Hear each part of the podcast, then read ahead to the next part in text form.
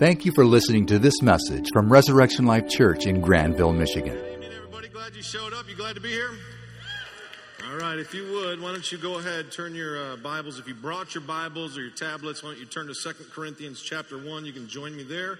If you would, please, while you're finding that spot, I want to tell you a little bit about a, and, and just acknowledge we have a, a special guest here tonight with us. Pastor Dwayne and Pastor Jeannie are sitting front row right here. Come on, come on, somebody. You, you appreciate those two? Amen. He just loves that. Uh, yeah, so we're in First Corinthians. Sorry, Second Corinthians, chapter 1. We're going to start in uh, verse 18, and I'm going to read this aloud to you now. You can join me there. Paul says this As surely as God is faithful, our word to you does not waver between yes and no. For Jesus Christ, the Son of God, does not waver between yes and no. He is the one whom Silas, Timothy, and I preach to you. And as God ultimate yes, God's ultimate yes, he always does what he says. How many of you know that God always does what he says? And every time he says something, he says a promise. Every time he spoke, he spoke promises into existence, and surely the promises of God are going to come to pass. You with me? All right. He goes on and says this, verse 20 For all of God's promises have been fulfilled in Christ with a resounding yes, and through Christ, our amen, which means yes, ascends to God for his glory. It is God who enables us, along with you, to stand firm for Christ. He has commissioned us and he has identified us as his own by placing the Holy Spirit in our hearts as the first installment that guarantees everything that he has promised us. The title of my message tonight is Promises, Promises. I want to talk to you tonight about the promises of God and the importance of his promises. How many of you know that it's one thing to know what someone does? It's a whole new level of relationship when you know why they do what they do. You know, the, the, the scriptures tell us that Israel knew the works of God, but Moses knew God's ways. I don't know about you, but I want to know what God does, but I also want to know why he does what he does. So that's what we're going to be looking at tonight. So if you join me in a brief moment of prayer, Father, I just thank you in Jesus' name for the moments that we share together. I thank you for this time, God. I just pray that it would be um, filled with just amazing truths, God, that are going to seep deep into us and, and take up uh, firm root and good soil tonight, God. I just uh, thank you for your presence among us. God, I pray that this wouldn't just be mere words that come out of my mouth, Lord, but uh, that everything that I say would be pleasing in your sight, God, that the meditations of my heart and that the words that I speak tonight would be pleasing to you, and that you would bless it, and that uh, it wouldn't just be information, God, but it would lead us to an encounter with you. Holy Spirit, speak to us tonight. In Jesus' name. We all together said? Amen. Amen. All right.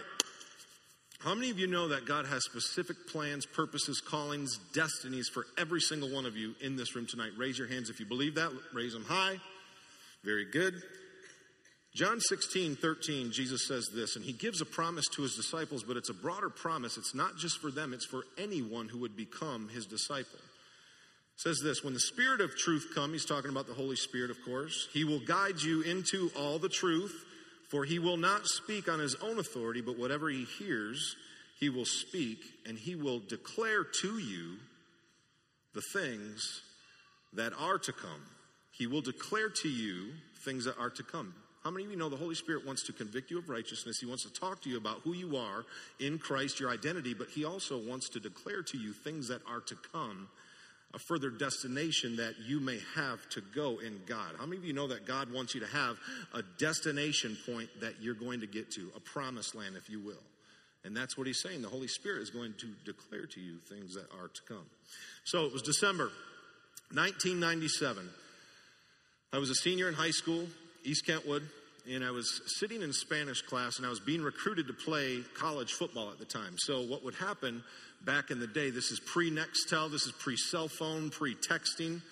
Come on, somebody. You remember those old dinosaur Nextel phones that first came out? The talk to text or whatever. I don't even know what it was, but I, I, didn't have one. But it was before all that. So, you know, back then, what would happen when I was getting recruited, a college coach, they would come onto the campus of the high school. They would come in, they'd have to walk into the office and say, I'm here to see Curt Anes. And so the office assistant would grab a sticky note, they'd write on it, Curt, there is some so and so coach from so and so school is here to see you. And I'm sitting in, in Spanish class with a, a bunch of my buddies, and I had just turned down a scholarship to Ferris State University. There's something you need to know about me. I thought that I was better than what I got recruited as. uh, and, and, I didn't want to play Division two football, so Ferris State comes in, offers me a full ride scholarship, didn't have to pay for college, and I sent him home packing. Said, "No, thank you. If I have to, I'll walk on Division one, and I'm going to make the team there, and I'll just deal with it." Okay. So I get a note. Office assistant comes into Spanish class, comes to my desk, puts the notes the note down, and the note read, "Head coach from Grand Valley State University, Brian Kelly, is here to see you. He's in the gymnasium locker room." Waiting for you. And so I took that sticky note, looked at it, I stood up, I looked at my buddies, and I said, I'll be back in 15 minutes. I'm going to go tell this guy to get lost, essentially, is what I was going to do. And uh, so I made my way down to the gymnasium, walked through the hallway, I get into the locker room, and there stands head coach, who's now the head football coach for the University of Notre Dame he's standing there and he is just dressed to the nines. I'm talking, he's G'd up from the feet up. He's suited and booted, looking really, really good, really sharp. And uh, he says, Sit down, young man. So I sit down, and before I could even get any words out of my mouth, Brian starts telling me, Young man, listen to me. You are going to be the best quarterback that we've ever had at Grand Valley State University. Not only are you going to be the best, you're going to come in and with you, we're going to win a national championship and you're going to break all the records. You're going to do this and that and this and that, and then maybe you have a shot at the NFL. But if you come under me, I can get you there. And I'm just sitting there going, Who is this guy? telling me all the desires of my heart. And I'm, i was thinking to myself, I was thinking to myself, oh my gosh, somebody else sees something in me that I see in myself. And my response was actually faith, if that makes sense. Do you, do you, know what I'm saying? And so he, he starts declaring all of these things and he starts promising all of these things to me. And I'm just, it was like rocket fuel to my soul. I was just thinking, man, this guy's amazing. I could see myself playing for that guy. All of the sudden, I went from being, you know, going in there to tell him, get lost to, how do I, where do I sign up? How do I, how do I how do I get out to Grand Valley? Where I don't even know where you guys are. You know, and, and so we leave the uh, we we leave that meeting. I end up going out there two days later on campus, and we sealed the deal. And I, I, I signed a letter of intent to play for Grand Valley State University. And here's the cool thing: is that everything that he declared over me in that locker room that day, everything that he said came to pass. It happened. Now, there was a process in between those promises that he gave me to when those things actually came to pass. There was a whole lot of hard work. I had to come underneath his tutelage. I had to listen to the head coach. He's giving me plays. We had to carry out certain things and there was discouraging moments. There were discouraging times. There were at times when I wanted to quit. I wanted to give in, but I stayed the course and through faith and patience and some perseverance, we ended up winning the first national championship in the history of Grand Valley State University. Not only that, but I ended up winning the Division II Heisman Trophy, which he told me he thought that I could I could win it. I ended up winning it. Everything that he said came to pass. And I'm telling you right now, show me someone with no faith and no hope, and I'll show you somebody without a promise.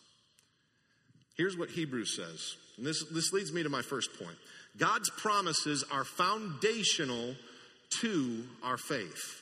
Hebrews 11:1, it's a very familiar passage for most of us, says this, "Now faith is the substance of things hoped for, and it's the evidence of things that are not seen."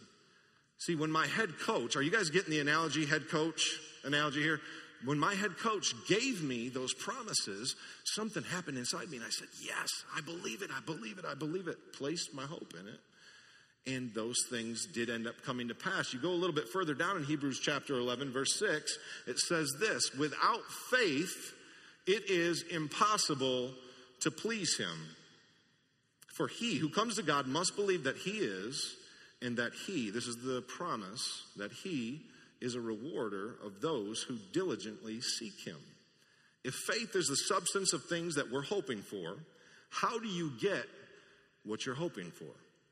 You're going to need to get a promise from God. Why? Because when God makes a promise, surely it will come to pass. It will surely happen.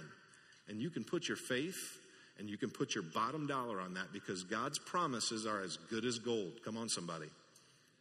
Get a promise from God, and Scripture is absolutely full of them. By the way, all the way from Genesis to Revelation, from the first moment when, when God spoke, let there be, to the end of Revelation where he says, I'm coming soon.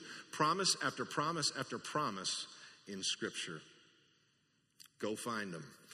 Second point is this tonight God's promises lead us and they point us in the right direction. God's promises are a compass, they are not a roadmap. They're a, they're a compass, not a roadmap. Here's an easy one. And, and here's a scripture that hopefully the majority of us know, and if you don't, that's okay too. John 3:16. It's probably the most well-known Bible verse in all of Scripture. Let's all read this one aloud. And I want you to see it a little bit differently because this might be an easy one for you, but maybe you've never looked at it this way. Let's all read this aloud together. For God so loved the world that he gave his one and only Son, that whoever believes in him shall not perish, but have eternal life. Engage your brain for a moment. What's, what's the promise of that scripture? Eternal life. Okay, that's the promise. What does the promise point us to? The Son of God. It points us to put our faith, our trust, and our hope in the promised one, Jesus Christ. Amen? Now, there's some more. Here's a couple other promises that Jesus gives us that point us in a specific direction. Luke chapter 6. Matter of fact, Pastor Scott just mentioned it during his tithing message. Listen to this. But love your enemies.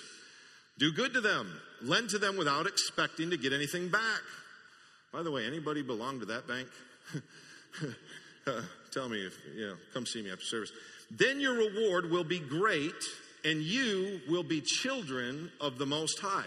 Your reward for loving your enemies and lending to them is that you will be true sons and daughters of God. And that promise leads us into the direction of loving our enemies and giving to our enemies.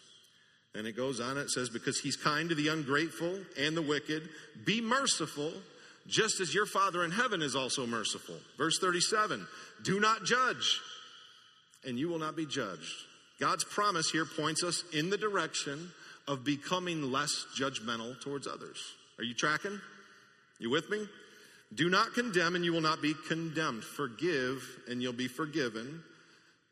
Give and it will be given to you. The promise here is that if we are generous, and we are supposed to be the most generous people on planet Earth, come on. If you will just be generous, the promise is this you will be given something back. And then he goes on and says, A good measure, pressed down, shaken together, and running over will be poured into your lap. For with the measure that you use, it will be measured to you. How many of you are, are happy that you gave into that offering bucket tonight? Come on, somebody. You got something coming back. But that promise should lead us into the direction of becoming extremely generous, which, by the way, is the very nature and character of the God that we serve.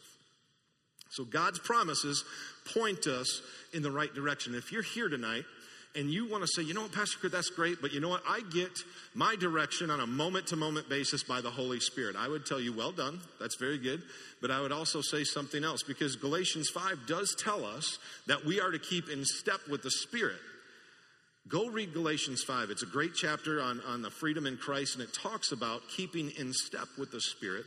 But God, as I said earlier, God also wants to have a, a destination that is further out for you that you can go through. Because listen, the, the scriptures also said this the children of Israel wandered for 40 years, even though they were guided through the wilderness. That was an 11, it was supposed to be an 11 day trip that took 40 years.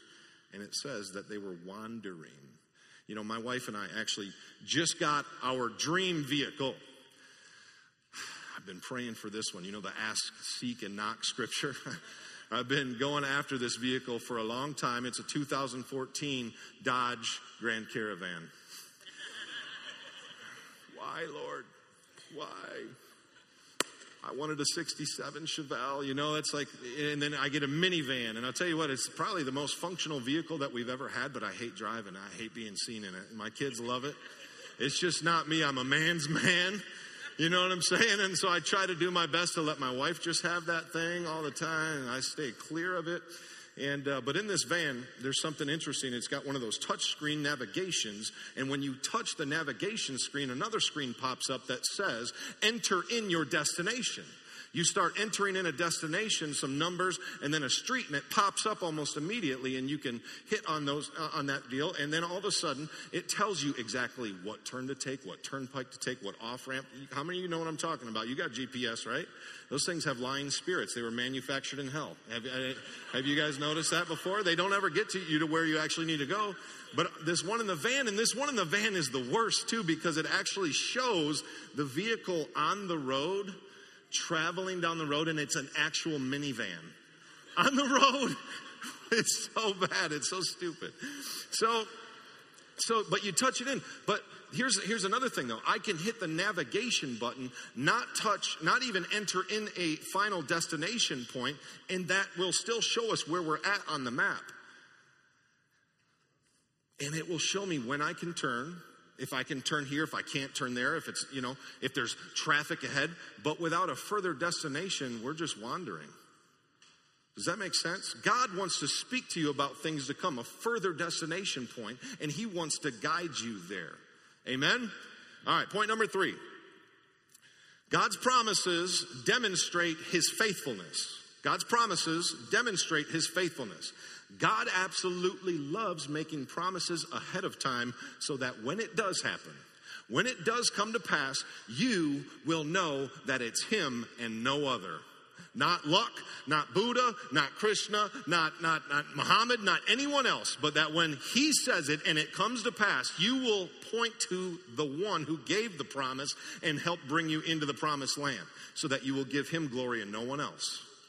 Now, this is, this is good stuff. Jesus talks about this in John 13, verse 19. He says, I'm telling you now, before it happens, so that when it does happen, you will believe that I am who I am. Goes on. Another, another scripture, John chapter 2, verse 19. Jesus answers, he's dueling with the Pharisees, which he kind of liked to do. He answers, says to them, Destroy this temple, and in three days I will raise it up.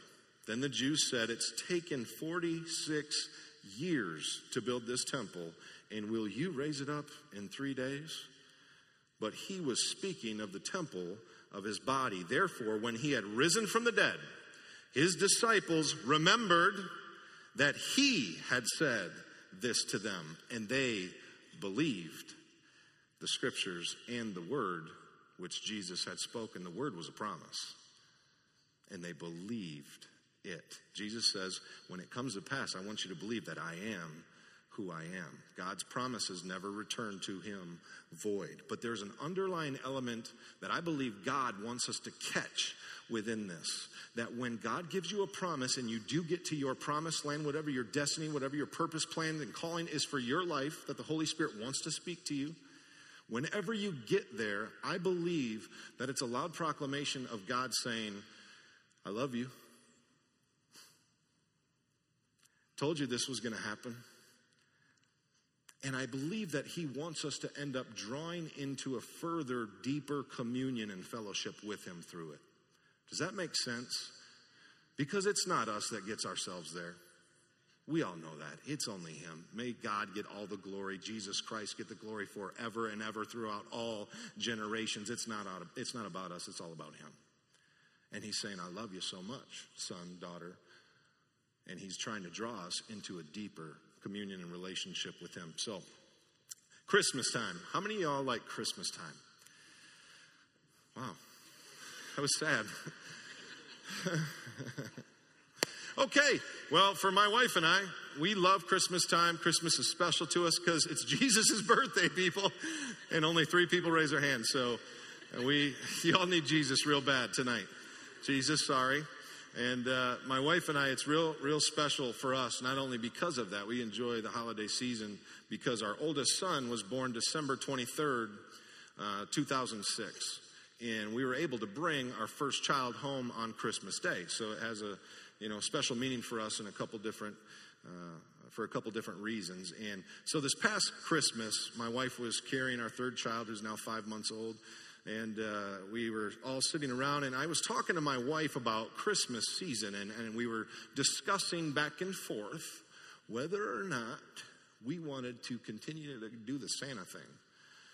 You know, because our son was seven, our daughter's six, and there's going to come a time when, you know, somebody from school is going to drop the bomb, and I'd rather it come from us, kind of a, you know, so we're having the discussion. It really wasn't a long discussion, really didn't go anywhere. So one night, we're sitting in the living room, we're on the couch, and it was my wife, myself, uh, Brendan, our, our oldest son, and Riley. We're all sitting there, and uh, here's what my son says to me.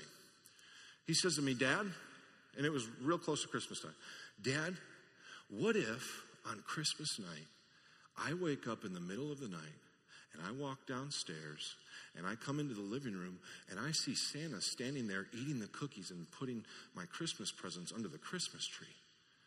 And I looked at him and I said, Son, what if on Christmas night you get up in the middle of the night, you come downstairs and you come into the living room and you see me eating Santa's cookies and putting your presents underneath the Christmas tree?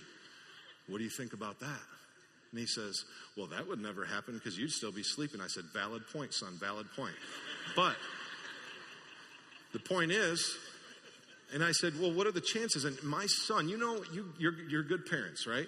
And, and, and you listen to your children's desires all year long. What do they want for Christmas? And my son would not shut up about getting an Xbox 360. already had the Nintendo Wii, but wanted the 360, you know, upgrades, right? Worldliness yeah and so we're we're, we're listening and, and we're good parents so i said well what do you think the chances are that santa is going to get you that xbox 360 that you so want and he says oh dad santa's going to get it to me for sure Santa loves me and he, he's been listening to me, and I've been a good boy this year. Oh, yeah, he's getting me that Xbox 360. You know what happened inside of me?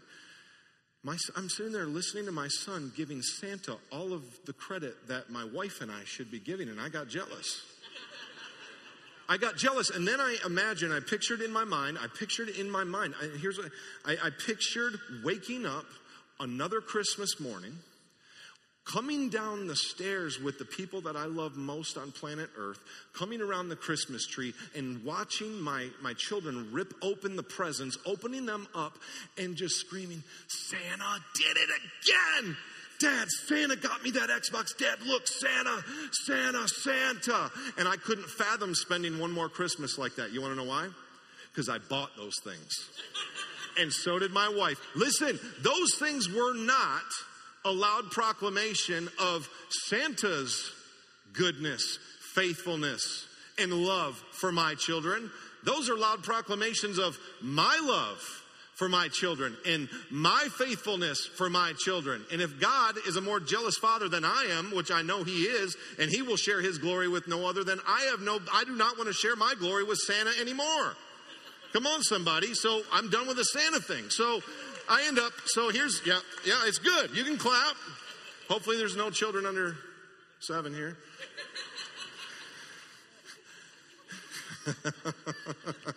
Sorry. you know what, though?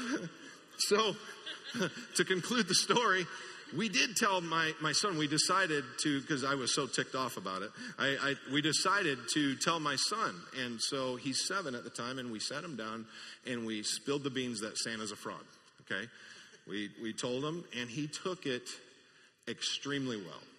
Matter of fact, he took it so well that he proceeded to go tell every second grader he could find in Byron Center completely devastating the lives and the hearts of young people all over our community. So that was awesome. Yeah. Fun. Number four, we're going to end with this point. God's promises, this is a big one. God's promises are weapons that strengthen us during difficult times. God's promises are weapons that strengthen us during difficult times. How many of you know that hard times come for those that follow Jesus and those that don't? Getting born again does not eliminate your problems. Sometimes it can get worse. And when those hard and difficult seasons come, you and I need to be able to stand on the promises that we have from God over our lives, and we are actually charged and we're exhorted by Scripture to utilize the promises of God as a weapon in the war against discouragement, in the war against the enemy, the principalities and powers in the heavenly realms, and difficult seasons of life. Paul says this to his spiritual son Timothy in 1 Timothy chapter 1. He says, Timothy, my son, I'm giving you this command in keeping with the prophecies. What's a prophecy? A prophecy is simply something that God has declared to his people. It's, it's a promise, is exactly what a prophecy is. It is a promise from God. You could say it this way I'm giving you this command in keeping with the promises once made about you, so that by recalling them, you may fight the battle well. How many of you know that you're in a fight? The Christian life, I learned this from Pastor Dwayne probably seven years ago when I started coming here. Fight the good fight of faith. Christian life is a fight. It is a fight. And Paul is telling Timothy, use those promises, those prophecies over your life to wage the good warfare. The devil is absolutely unoriginal. And he uses the same tactics on all of us. And one of the one of his greatest tactics is to get us into a place where we're dis, where we're discouraged. When we become discouraged, it's really really difficult for us to operate in faith. And we remember now, it's impossible to please God apart from faith. So if he can get us in that place in a season of discouragement, we can become faithless, if you will and we're, we're not going to operate in faith. But Paul says, I've got something for you. I've got a weapon that you can use in those seasons when you're discouraged. Use those promises that God has given you over your life. Meditate upon them, recall them, use them to, to just get that rock feel back in your soul where you can strengthen yourself in the Lord. Now, it's amazing when you actually can get the right weapon in the right hand in the fight because the, out, the outcome of that fight can change real quick. My daughter Riley, seven years old now, beautiful little girl. She is a dog lover. And we have a lot of dogs in our neighborhood. We moved into the neighborhood we currently stay about three and a half years ago, and there's a ton of dogs around. There's a ton of kids around, which is one of the reasons why we, we decided to move into that neighborhood. So there's a lot of people walking their dogs consistently around the sidewalks of our neighborhood. And every time we're outside, somebody's walking their dog. And so what happens is when they come by our house and we're outside, my daughter's first inclination and first instinct is to just run up to that puppy. She'll scream, puppy, you know, and she runs up to this dog and she just wants to grab the dog. She wants to pet the dog, just love the dog. So what happened a couple years ago is the neighbors directly behind us, who we absolutely love and adore, they decided to get a dog. What kind of dog did they get? They got a boxer.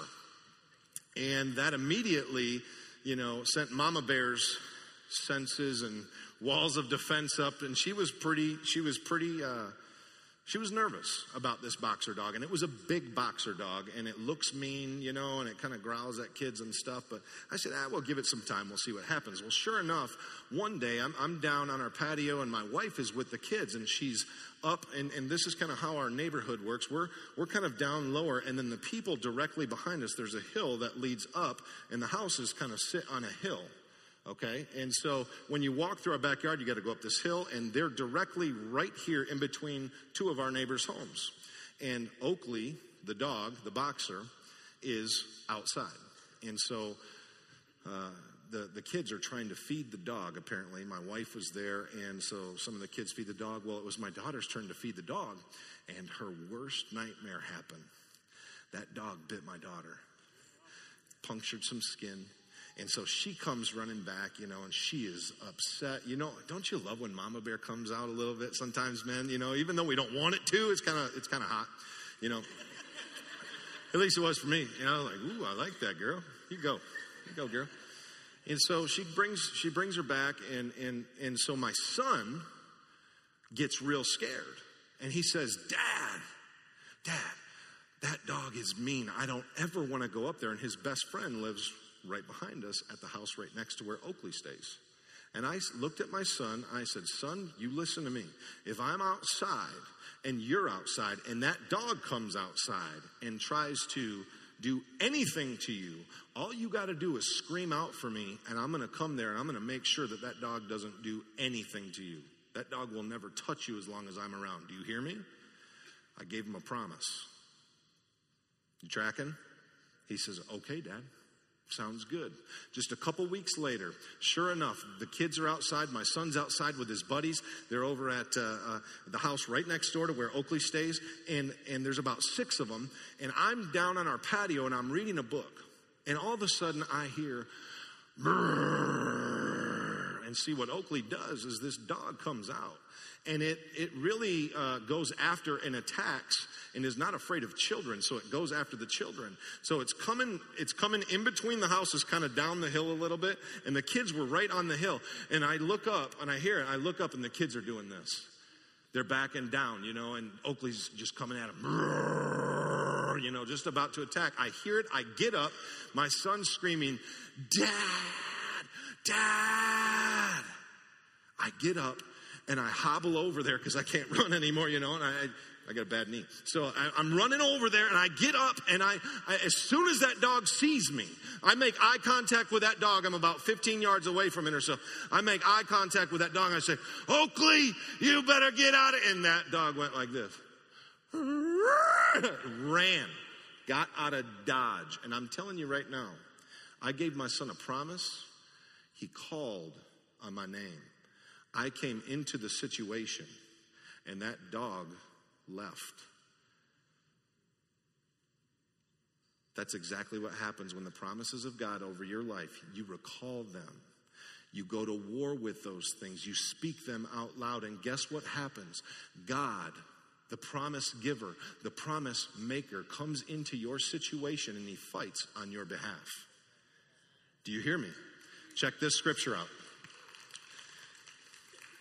Last scripture of the night. Deuteronomy 130. The Lord, your God, who is going before you, will fight for you. Is that a good word? The Lord, the promise giver, the promise maker, is going before you and he fights battles for you. Would you all bow your heads with me tonight?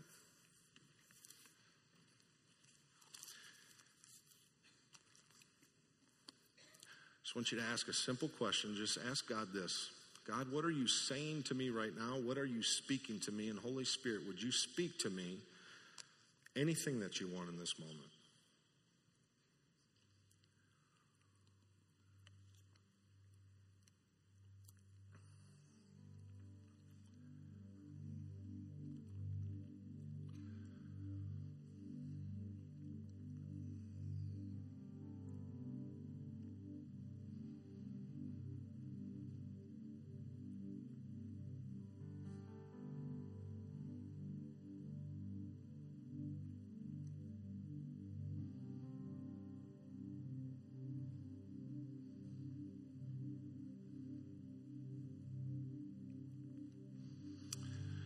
For God so loved the world that he gave his only Son, that whosoever would believe in him would not perish, but have eternal life.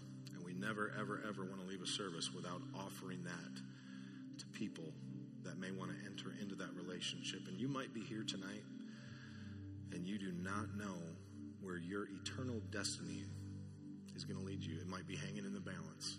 And you have never made a decision to follow Jesus the promise from Scripture is that if you put your faith in the Son of God, you will receive eternal life. Don't you dare give the devil one more day of your life.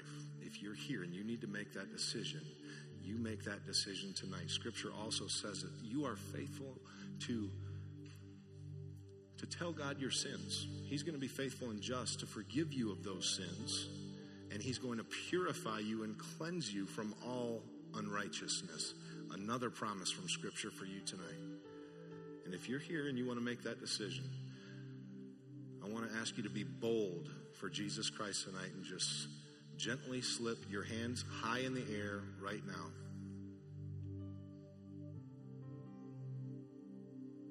Thank you. Is there anyone else? And if there's anybody in here that wants to receive a promise from the Lord, you just want to hear from the Holy Spirit real, real bad, would you be bold enough to slip your hands up in the air? Amen. Would you guys repeat this prayer after me for those that just raised their hand for salvation? Just say, God, I am a sinner and I need a Savior. Jesus, I declare you to be my Savior tonight. Holy Spirit, empower me to live life in your kingdom. God, I'm never going to turn back. I'm going to live for you every single day. You are my King, my Lord, my Savior, and my friend. Father God, I just pray specifically to you, Holy Spirit. Holy Spirit, I ask that you would speak to all those who raised their hand tonight that desperately need to hear from you. Thank you for promising us in Scripture that you will speak to us about things that are to come. We thank you for that, Lord. We thank you for your goodness and your kindness.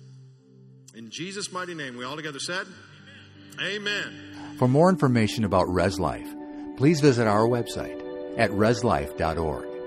If you have questions about Res Life or would like directions to visit us, please feel free to call 616 534 4923.